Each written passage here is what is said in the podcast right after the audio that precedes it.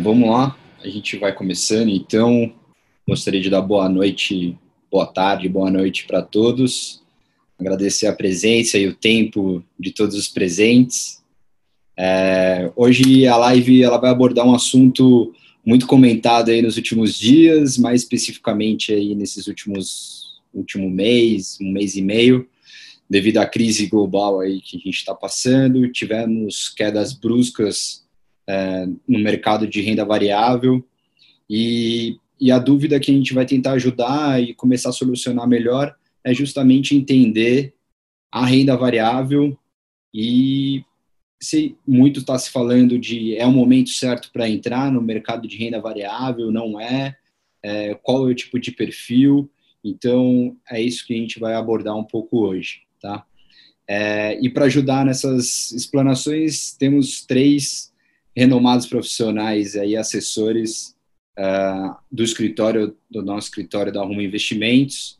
Tá? O primeiro, Gustavo, Gustavo Souza, o Guga, nosso economista, é, assessor da Rumo lá em Piracicaba e professor é, de finanças no MBA do PSEG, da Exalc, né, da USP lá em Pira. O Roberto Santos, assessor da Rumo aqui em São Paulo, com uma larga experiência aí no mercado, e nosso novato aí no, no escritório, Leonel Bezerra, head da mesa de renda variável da Rumo Investimentos. Então, obrigado aí pela presença dos três. É, vamos tentar ajudar o pessoal que está aqui. Muitos já temos muitos clientes aqui na, na live e muitos possíveis contatos aí, amigos de clientes, tá? Então, o pessoal também já deixa aberto o bate-papo, o chat. É, no final da live, a gente abre uh, é, para perguntas, tá? É, de vocês. E aquilo que não der para ser respondido na live, depois a gente vê como responder para vocês por, por e-mail, tá bom, gente? É, bom, a primeira pergunta eu queria direcionar aí para o Google, primeiro comentário. É, de uma forma simplista, Guga, é, explica para gente o que é a renda variável e os pro, produtos que nela se inserem, por favor. Legal, Brunão. Acho que eu entendi a tua pergunta. Vamos lá. É, é importante a gente dividir, se a gente olhar uma visão de cima para baixo, do macro para o micro, vamos dividir o mercado em dois grandes segmentos, renda fixa e renda variável. Quando a gente olha em renda fixa, a gente tem a primeira categoria que a gente chama de pós-fixado. É uma linha crescente, às vezes mais inclinado, às vezes menos inclinado. É aqueles produtos que a gente chama de 110% do CDI, 100% do CDI. Então, pós-fixado por quê? Porque o retorno dele vai depender de quanto vai valer o CDI. Então, se você observar, são produtos que não têm uma variação em termos de sobe e desce, eles têm apenas uma inclinação, tá? Isso é o que a gente chama de renda fixa pós-fixado.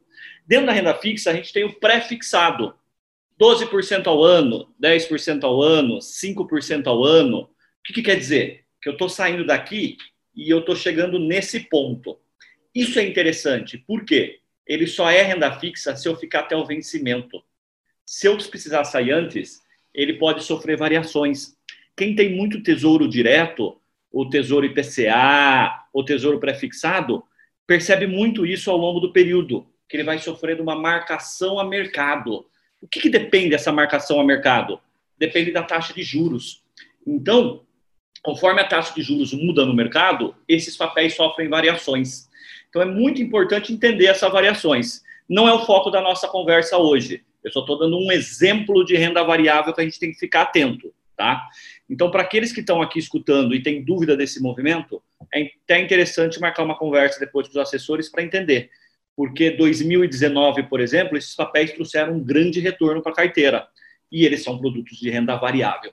Então, quando a gente coloca de um lado a renda fixa, a gente tem os pós-fixados, que a gente usa muito para reservas de emergência, e, e tem a parte dos pré-fixados, que eles só são renda fixa no vencimento. Se você precisar sair antes, eles vão ter uma renda variável. Você pode ganhar muito dinheiro ou perder muito dinheiro. Já do lado da renda variável, a gente pode dividir em quatro grandes produtos. Primeiro deles, que é um pouco do tema que a gente vai conversar hoje, ações. Então, ações, a gente nunca sabe o caminho ele vai seguir, por isso que ele é uma renda variável. E o que, que depende a ações? Qual é o fator de risco? O desempenho das empresas. Quando você compra uma ação, você passa a ser sócio daquela empresa. Então, se a empresa vai bem, você vai ganhar dinheiro. Se a empresa não vai bem, obviamente a tua posição não vai bem. Então, segundo produto de renda variável que a gente pode olhar é ações. Qual que é o fator de risco? Desempenho das empresas barra economia. E a gente fala muito investir em bolsa, a gente usa esse sinônimo, ações, investir em bolsa. Terceiro produto, que esse é muito interessante, que também é negociado em bolsa, inclusive, são os fundos imobiliários.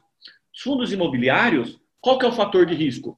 Mercado de imóveis, o mercado imobiliário. Então, ele também sofre essa variação. Então, é uma forma até de você diversificar a sua carteira. Vou investir no fator de risco ações empresa e vou investir em imóveis. Os dois são rendas variáveis. Você está diversificando o seu fator de risco. E eles também são negociados em bolsa. Esse é um fator interessante. Terceiro produto da, do grupo renda variável, ou quatro, dentro de um contexto que a gente tem uma renda oscilante, são as moedas, o câmbio. Então, não preciso eu uh, dialogar aqui sobre como varia o câmbio, né? Tá dando bancada para cima, tá dando bancada para baixo. Então, investir em moeda, você também está investindo em renda variável, porque eles oscilam, a gente não sabe o caminho que ele vai seguir. Inclusive, até um parênteses aqui, é, qualquer aula que você vai ver sobre câmbio, moeda, grande maioria das pessoas, dos professores apresentam. Para que, que serve o câmbio? Para dar humildade aos economistas, porque é a variável mais difícil de você prever o caminho. É muito difícil. Até a critério de curiosidade, para quem está ouvindo essa live aqui, eu até sugiro, e eu falo muito isso em aula, vai no final, vai lá no Google, digita previsão do câmbio. É, em dezembro, os grandes veículos é, de comunicação, as revistas especializadas, elas fazem entrevistas com os economistas para ver qual que vai ser a previsão no final do ano. Depois chega no final do ano, eles apuram quem acertou ou quem errou. Ninguém acerta. É impressionante como o pessoal fica fora. Então é muito difícil acertar o câmbio. É um dos mercados mais difíceis de você prever. E por fim, tem aquele que a gente usa muito em momentos de crise, que é o ouro. O ouro também é uma renda variável. Sobe, desce, sobe, desce. Em momentos de crise, pessoa, o pessoal foge para o ouro, aí ele valoriza. Quando a, a economia começa a melhorar e ter um impulso, o pessoal vende ouro e vai para ações, vai para fundo imobiliário, aí ele começa a cair de preço. A questão da relação oferta e demanda. Então, para a gente recapitular, quando a gente fala de investimento, é interessante a gente entender o seguinte: dentro da renda fixa, eu tenho pós-fixado, que é, tem mais uma carinha de renda fixa, porque é uma linha reta, e o pré-fixado, ele tem cara de renda variável. A não ser que você fique até o vencimento, ele vai ter o comportamento de renda variável. E já no grupo de renda variável, a gente tem ações, fundos imobiliários, ouro e câmbio, tá? E outra curiosidade que eu faço um desafio para todo mundo aqui. Depois vai lá no Google e me fala como que é a tradução de renda variável em inglês. Esse é um desafio que eu lanço para todo mundo aí. Por quê? Porque é muito difícil fazer essa separação, porque os produtos são de renda variável, entendeu? E aí a questão que a gente tem que decidir e discutir é o risco desses produtos de renda variável. Tá legal? Perfeito, Guga.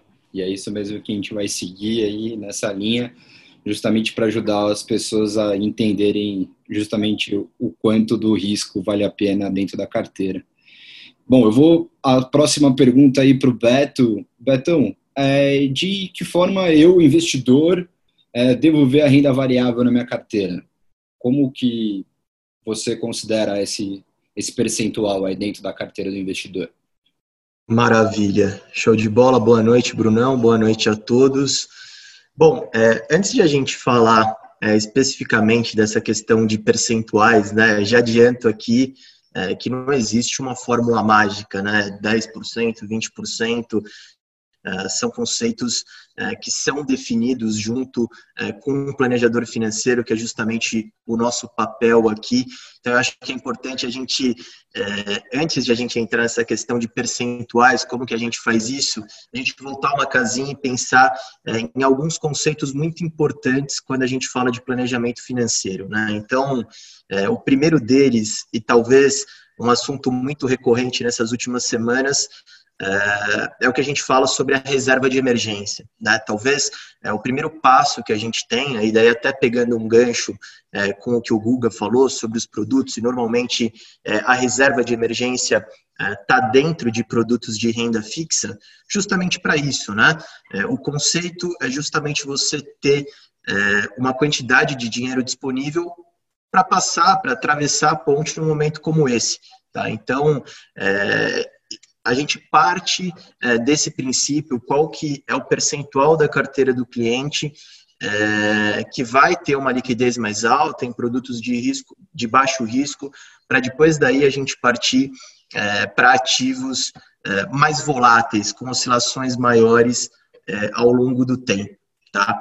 É, então, para a gente partindo desse princípio, quando a gente vai falar de investimentos, né, tirar dessa reserva de emergência, no caso da pessoa física, no caso de uma empresa, é, a gente fala sobre o fluxo de caixa, né, quantos meses é, a empresa vai ter é, caso aconteça uma situação como essa, é, que, o, que o, o faturamento seja reduzido é, pela metade ou até mais que isso, é, a gente tem que pensar sobre o horizonte de tempo e quais são os objetivos do cliente é, ao longo do tempo. Às vezes, uh, o cliente tem um objetivo de trocar de carro, de fazer uma viagem internacional, uh, muitas vezes a gente fala de uma própria previdência, né, pensando para o longo prazo. Então, é muito importante o investidor ter esse horizonte de tempo para cada alocação que ele for fazer dentro do mercado financeiro. Tá? É, e daí, sendo um pouco mais objetivo agora e respondendo aí a sua pergunta, Uh, quando a gente fala de investimento dentro de empresas, dentro de ações, uh, o horizonte de tempo ele tem que ser um pouco mais longo, justamente por conta uh, dessas fortes oscilações, tanto para baixo quanto para cima. Tá? Então, num momento como esse, que as ações caíram Uh, a gente acaba recomendando, uh, os clientes aumentaram a posição justamente porque você teve um desbalanceamento da carteira, né? Então, o percentual da renda variável nesse momento uh, acabou diminuindo, né? Então, nesse momento, a gente vê com bons olhos a gente rebalancear o portfólio, justamente porque a gente vê preços aí extremamente descontados, né? Então, a gente tem que ter um horizonte de tempo mais longo dentro da renda variável, é, conseguir balancear é, esses investimentos é, com uma gestão ativa, isso pode ser feito de três em três meses, de seis em seis meses, e o principal, a gente tem que ter um olhar de empresário, né? não um olhar ali de especulação, de curto prazo, comprar e vender ativos a todo momento. Né? Então a gente tem que ter essa visão com um horizonte de tempo um pouco maior quando a gente fala de ativos negociados em bolsa que oscilam um pouco mais. Perfeito, Betão. E até justamente esse é, momento, né, e o tempo, às vezes, que você designa para aquele montante que você está investindo, muitas vezes você não está levando em consideração imprevistos que podem acontecer na sua vida. Né? Então, você tentar é, mensurar o quão necessário aquele dinheiro é para você, né? No caso de uma pessoa autônoma ou uma pessoa que não tenha uma renda assim tão é, regular, né? É, constante, então, ou às vezes até dependendo do padrão de vida ou do orçamento da família, como quão dependente a família e você é daquele patrimônio. Né? Legal, obrigado. É, a terceira pergunta, então vou agora direcionar para o Leonel. Leonel, existem algumas formas aí de da gente participar disso da renda variável, né? Existe uma forma ativa e uma forma passiva. É, tenta passar um pouco dessa forma, de uma forma simples aí, para a gente diferenciar, conseguir diferenciar uma da outra. É, boa noite a todos. É, boa noite, Leonel. A gente pode Boa comparar noite, o investimento em renda variável com fazer um bolo. Você pode ir em uma confeitaria e comprar o bolo pronto. Essa seria a forma mais passiva de se obter o bolo. E podemos comparar comprar o bolo com investimento em fundo de ações. Você investe o seu dinheiro nesses fundos e o gestor do fundo e a sua equipe fazem todas as transações necessárias. Uma outra forma de se fazer um bolo é indo no mercado e comprar um bolo de caixinha. Você mesmo mistura os ovos e o leite nas quantidades previstas na receita e faz o bolo. Essa é uma forma um pouco mais passiva de se fazer o bolo, e podemos comparar com o investimento em uma carteira recomendada de ações. Você recebe a informação de quais ações comprar e o peso de cada ação, e pode executar as compras através do home broker ou através de uma mesa de operações. Você também pode fazer um bolo criando a sua própria receita. Através da sua experiência e conhecimento, você determina quais ingredientes farão parte da receita do bolo. E possivelmente, através de tentativa e erro, vai afinando a receita. Essa seria a forma mais ativa de se fazer o bolo e podemos comparar com você mesmo fazendo a escolha dos ativos que irão compor a sua carteira. Cada modalidade vai ter os seus riscos e benefícios. No primeiro caso, você pode pegar um confeiteiro em um momento ruim e o bolo não sair como você esperava. Mas também você não precisa fazer nada, é só chegar lá e comprar o bolo. No segundo caso, se você não seguir a receita certinho, o bolo pode dar errado. Mas também você pode personalizar um pouco a receita, incluindo, por exemplo, gotas de chocolate para deixar a receita mais ao seu gosto. E o terceiro caso seria o mais arriscado, que dependendo do seu conhecimento, até você acertar a receita vai demandar muito tempo. Você pode acabar ficando sem ingredientes antes de acertar a receita. Mas também você vai ter uma receita totalmente alinhada com o seu gosto. E aí, qual modalidade escolher, vai aí um pouco do que o Beto falou. Vai depender do perfil, do objetivo do investidor, da experiência dele e do tempo que ele pode se dedicar ao mercado. Oh, excelente. Muito boa essa analogia e até adiantando e repetindo a informação, o Leonel é nosso head da mesa de, de renda variável no escritório, a gente está abrindo essa nova área agora em 2020 e com certeza grandes oportunidades aí com a retomada do mercado. Vamos dar muito trabalho aí para o Leonel. Muitos, alguns clientes que já estão aqui já já estão na carteira recomendada e muitos outros aí com certeza vão, vão se interessar para entrar. Valeu, Fazer Leonel. muito bolo. Obrigado. Isso aí. é, bom, o Guga, próxima pergunta é quando que a gente deve passar a pensar na renda variável? Qual que é o momento da gente dar o, o estalo e começar a mexer com isso? Tá. É, eu gosto muito de falar, e eu tenho alguns clientes diretos meu aqui, eles já me ouviram falar bastante disso. É, existem três pontos de checagem, tá? Eu gosto sempre de dar três tiques ali para ver o, se o cara é da renda variável ou não, tá? Primeiro tique é o perfil naturalmente você é uma pessoa que gosta de risco ou não. Tem pessoas, como a gente fala aqui no interior, que são mais é, ressabiadas, são mais comedidas. Ele não gosta de risco, não adianta. Ele prefere ganhar pouco, mas ganhar sempre. É o perfil dessa pessoa. Tem pessoas que, pelo contrário, já são mais aqueles risk lovers que a gente fala, os amantes de risco, que querem risco. Então, são pessoas que querem ter mais riscos na sua carteira é o perfil daquela pessoa. Eu gosto muito de fazer a associação com motoqueiros. A gente tem aqueles motoqueiros que gostam de motos de esporte, que andam aí a 200, 300 por hora numa rodovia, e a gente tem aqueles que gostam mais daquele estilo Harley Davidson, que vai passeando devagarzinho, olhando a paisagem. Imagine pedir para eles trocarem de moto. O cara da Harley Davidson não vai conseguir andar na moto de esporte e o cara da moto esporte vai falar: o que, que eu estou fazendo aqui que esse negócio não anda? Esse negócio está parado sempre. Então, esse é o primeiro perfil. E aí eu até trago um ponto do que o Beto falou. O Beto falou: não, porque é interessante que a gente tem que ter a visão de empresário e ter um horizonte de longo prazo. Isso é verdadeiro para o investidor, está corretíssimo. Porque dentro desse grupo amante de risco, ainda a gente tem o day trader. O que é o day trader? É 100% renda variável, cara. O cara está ali negociando todo dia e buscando retorno todo dia. Então, é o perfil dele. Isso não é o perfil para todo mundo. Até a gente pode fazer uma live depois explicando algumas características que esse trader tem que ter, porque é, é um mercado completamente diferente do investidor. Então, isso é importante a gente falar aqui, que nós estamos falando do mercado de renda variável para investidor. O trader é outra moeda, é outro mercado, é outra característica que tem que ter, é outro perfil, é outra dinâmica. Então, assim, é um mundo completamente à parte. Trazendo para o mundo do investidor, então existe gosto de risco, não gosto de risco. Eu até tenho na minha carteira um casal, de, na minha carteira de clientes, um casal que fez faculdade comigo e conheço eles há 20 anos, estão casados há 20 anos e aí eles têm carteiras diferentes. Por que, que eles têm carteira diferente? porque ela é extremamente conservadora. Eu tenho que falar para ela: vamos correr um pouquinho de risco para a gente tentar ganhar da inflação e tentar trazer um pouquinho de rentabilidade. Para ele, eu tenho que falar: pelo amor de Deus, meu caro, não precisa correr tanto risco. A gente precisa ter um pouco de renda variável na carteira. Não precisa andar 350 por hora com a moto. Vamos andar 200 que você vai se divertir. E com renda ela. fixa, renda fixa. Né? É, vamos ter um pouquinho de renda fixa na carteira, é isso? Vamos andar 250 por hora na moto, que tá bom, você vai se divertir. Para ela, eu tenho que falar, viu? Rodovia tem que andar 100, minha querida, não adianta andar 50, você vai ser atropelada. Então, primeiro ponto que é muito importante, característica.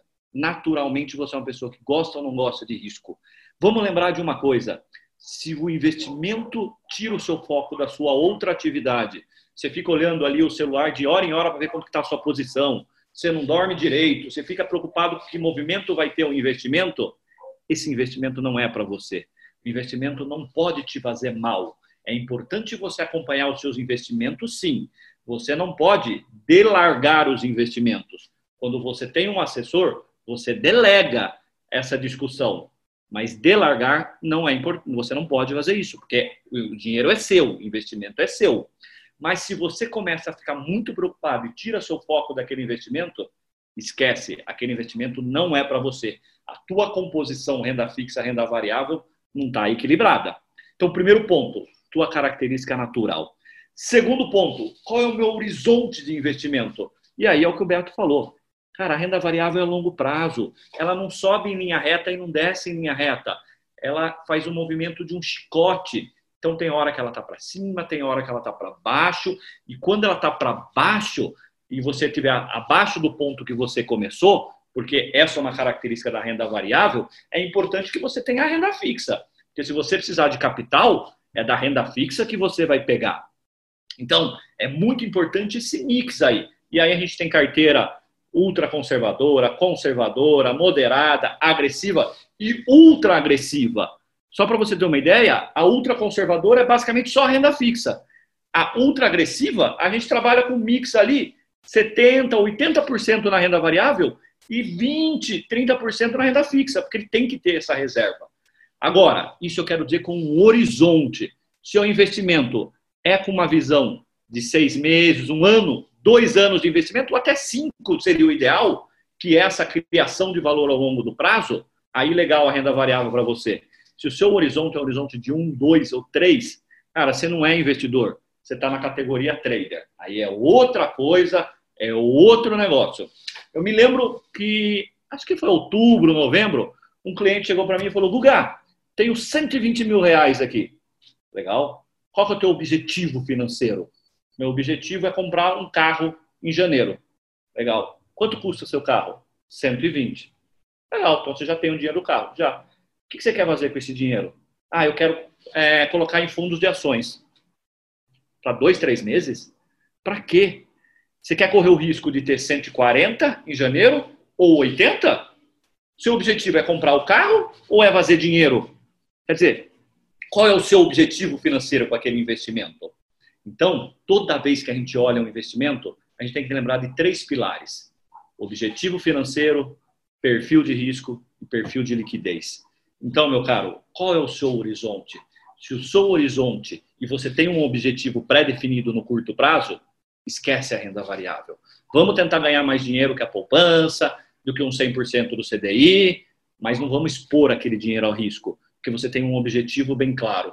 Então, qual é o seu horizonte de investimento? Seis meses, um ano, dois anos, cinco anos? Legal, vamos para a renda variável. Dois meses, meu caro. Então, vamos conversar sobre o que é ser trader, porque você não está sendo investidor, não é a visão de empresário que o Beto falou que é muito importante. Legal? E o terceiro ponto, que aí isso é muito importante, que também busca um pouco da fala do Beto, é momento da gente correr risco. Então a gente olha no mercado financeiro que existem tendências, tendências de baixas e tendências de alta. O maior erro, seja do trader ou seja do investidor, é ficar tentando acertar topos e fundos. Ah, eu não vou comprar hoje porque vai cair amanhã 1%. Cara, teu horizonte é dois anos, seu horizonte é três anos. Eu não vou discutir com você daqui três anos se o seu rendimento foi 52, 55%, ou se foi 53%. Se foi 52, 55, para mim é a mesma coisa. Eu vou discutir com você se foi 5, se foi 20, se foi 50% ou se foi negativo. Então, essa variação, às vezes, de, de um dia ou de outro, para o investidor de longo prazo, não faz muita diferença. Você é longo prazo, cara. Essa variação pequena, quem quer captar é o trader. É o day trader, é o swing trader de dois, três dias. Então, a gente tem que ver tendências de alta e tendências de baixa para a gente tomar essa decisão se é o momento da gente entrar na renda variável, tá? Então, fechar minha fala aqui, que eu fui para lá e fui para cá e dei exemplo, na verdade, eu olho sempre três pontos, viu, Bruno? Primeiro, característica natural da pessoa. Gosto de risco ou não gosto de risco? Vou dormir ou não vou dormir à noite? Segundo, qual o meu horizonte de investimento? Pequeno? Grande? Se for grande, check. Se for pequeno, eliminado, meu caro. E aí o terceiro, se é momento da gente correr risco ou não. Essa é uma questão muito importante. Legal? Perfeito, Guga. Excelente. Nada como um professor, né? Totalmente diferente. Valeu, obrigado. Parabéns aí. É, vou dar um, um antes de ir para a próxima pergunta, vou receber uma pergunta aqui no chat. É, quem já tem dinheiro na renda variável e tem perfil conservador, melhor deixar o dinheiro e esperar o melhor momento? Imagino que seja o melhor momento para sair da renda variável, né? Ou esse é o momento para aumentar o percentual da renda variável? Vamos lá, posso tentar responder essa? Pode. E aí eu só já vou te emendar a próxima pergunta, Beto, porque eu sei que acho que correlaciona a resposta da Adriana, que é justamente o momento, né? Para a gente ter exposição. Esse é um bom momento, a gente está num bom momento para aumentar a exposição, ter a exposição da, da, do mercado de renda variável? Sem dúvida, sem dúvida. O momento é extremamente interessante. A gente é, vê o preço dos ativos é, extremamente descontados nesse momento. Né? Um exemplo, acho que é, bastante simples aqui, para ficar bastante claro é, o que, que a gente está falando. É, imagina que você tem um imóvel, você comprou um imóvel há dois, três anos atrás. Vou usar aqui um valor de referência, né? um valor de referência de 10 mil metros quadrados. Uh, pô, você reformou o apartamento, o apartamento tá bonitinho, uh, e daí o seu vizinho, uh, na semana passada, vendeu o imóvel por 6 mil metros quadrados, né? uma desvalorização ali de 40% do valor de mercado daquele imóvel, né? Então, poxa, o que, que, você vai fazer? Você vai vender o seu apartamento por 6 mil metros quadrados, ou você vai pensar em comprar é, um novo apartamento é, com 40% de desconto. Né? Então, é um conceito que a gente utiliza bastante, não só dentro da renda variável, dentro de todas as categorias, é, é o conceito de rebalanceamento de carteira. Né? Então, imagina só que você tinha é, 20% da sua carteira dentro da renda variável é, e as suas ações caíram 50% nesse ano. Tá?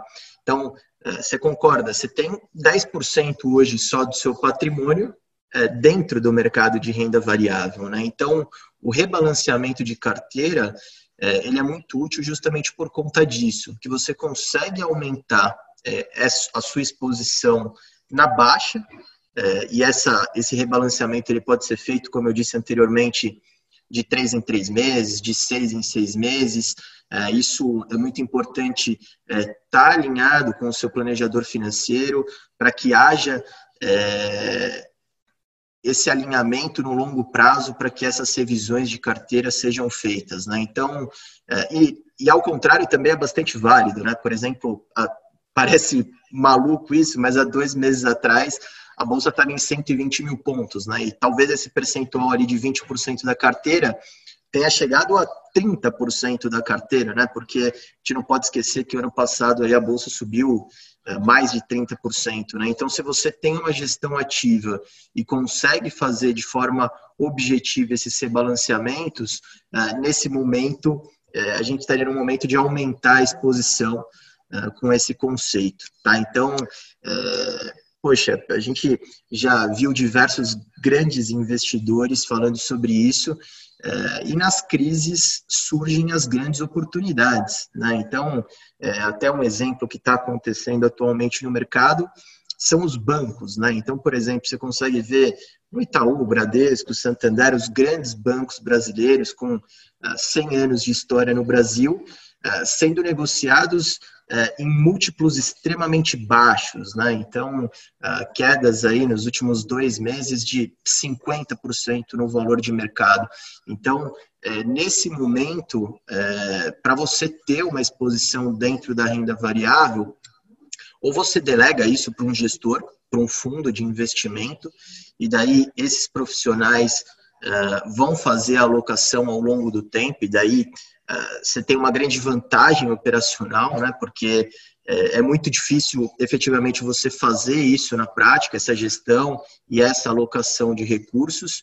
Então você aumenta ou diminui a exposição ao longo do tempo, mas você não precisa fazer a gestão, a compra, a venda, a análise. Você tem um time que faz essa gestão é, para você. Né? Então, é, respondendo de forma objetiva, eu acredito que sim, é, o momento é bastante interessante é, em diversas categorias, né? Como o Google comentou, a gente não está falando apenas de ações de empresas, a gente tem é, a categoria de fundos imobiliários também, que está extremamente descontada. Então, existem sim oportunidades, e daí a gente tem que alinhar isso é, como um planejador financeiro, é, essa questão do horizonte de tempo, como o Hugo comentou, ela é super importante, é, os conceitos de rebalanceamento, é, a gente pode usar também um pouco a diversificação, a gente poderia falar um pouquinho sobre a diversificação dos ativos, então hoje, pela plataforma da XP, você tem acesso a produtos internacionais em diversos países em todas as categorias, né? Então, isso há dois, três anos atrás a gente não tinha acesso. Então, hoje a gente já consegue ter acesso é, a fundos de ações nos Estados Unidos, na Europa, na China. Então, a gente consegue balancear a nossa carteira é, e não ter um risco direcional apenas a Brasil. Então, principalmente nesse momento aí de grave crise mundial de saúde financeira, é, aqui no Brasil, a gente também ganhou uma crise aí nessa semana, ou na semana passada, que é a crise política, né? Então, talvez a única certeza que a gente tenha no curto prazo é que os preços vão continuar oscilando muito, tanto para cima quanto para baixo.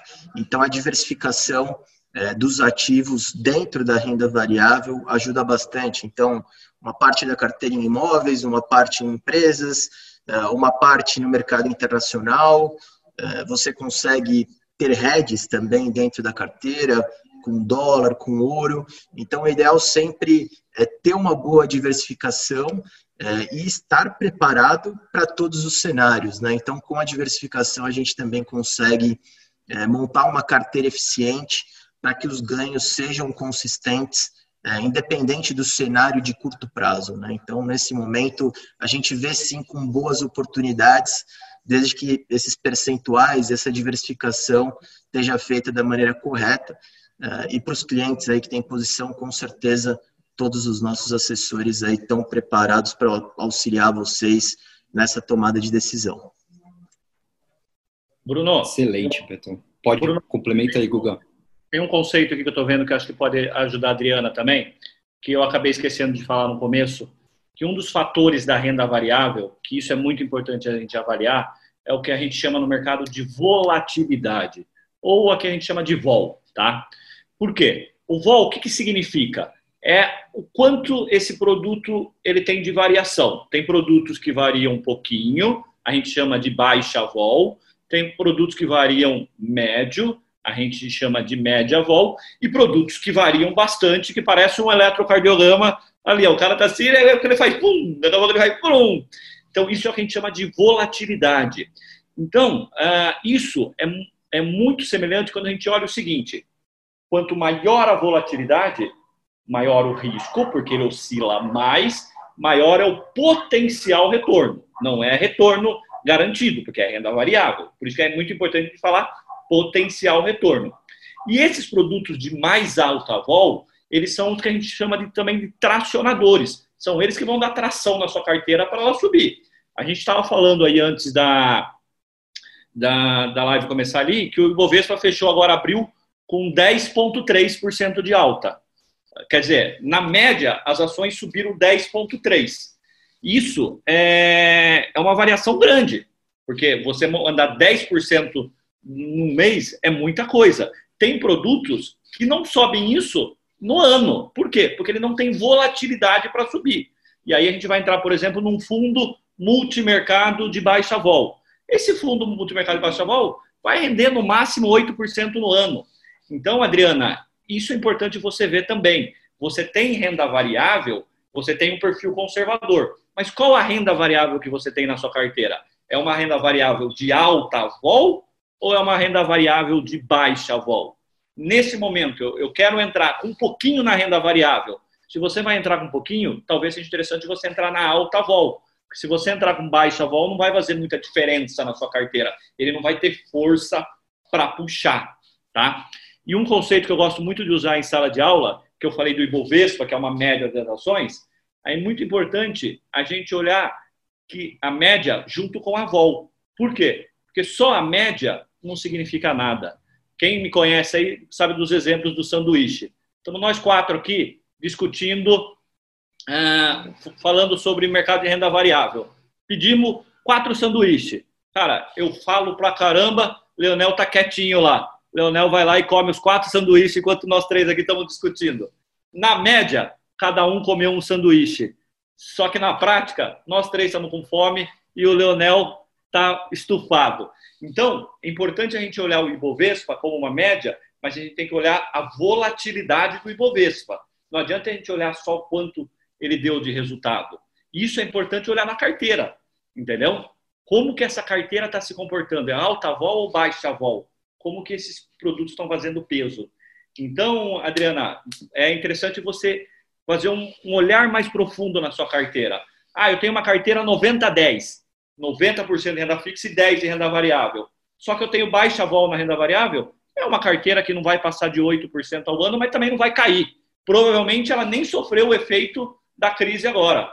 Agora, se ela tem um 90-10 com alta vol, então aí a gente começa a abrir essa análise, tá?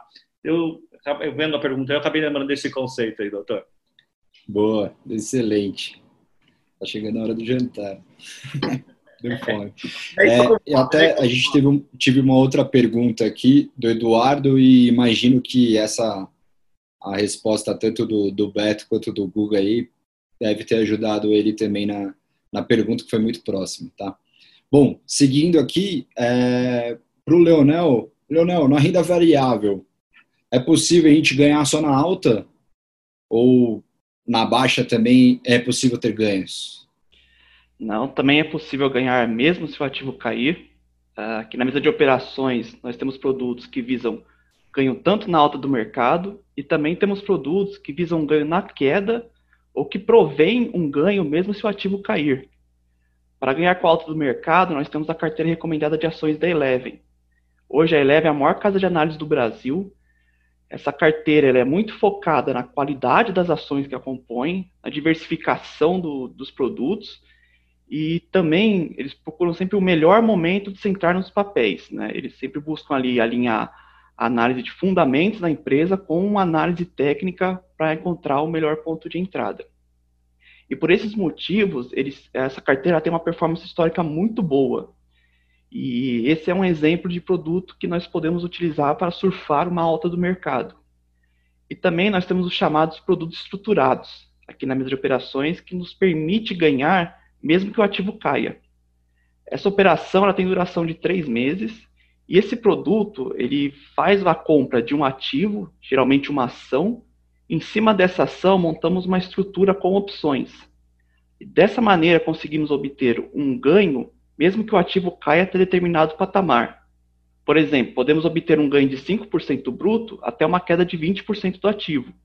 Então, se o ativo cair 15% nesses três meses, ainda lucramos 5%. Essa operação fica limitada ao ganho de 5%, mas em compensação ela te protege de toda essa queda de até 20%. E também podemos montar estruturas para ganhar com a queda efetivamente.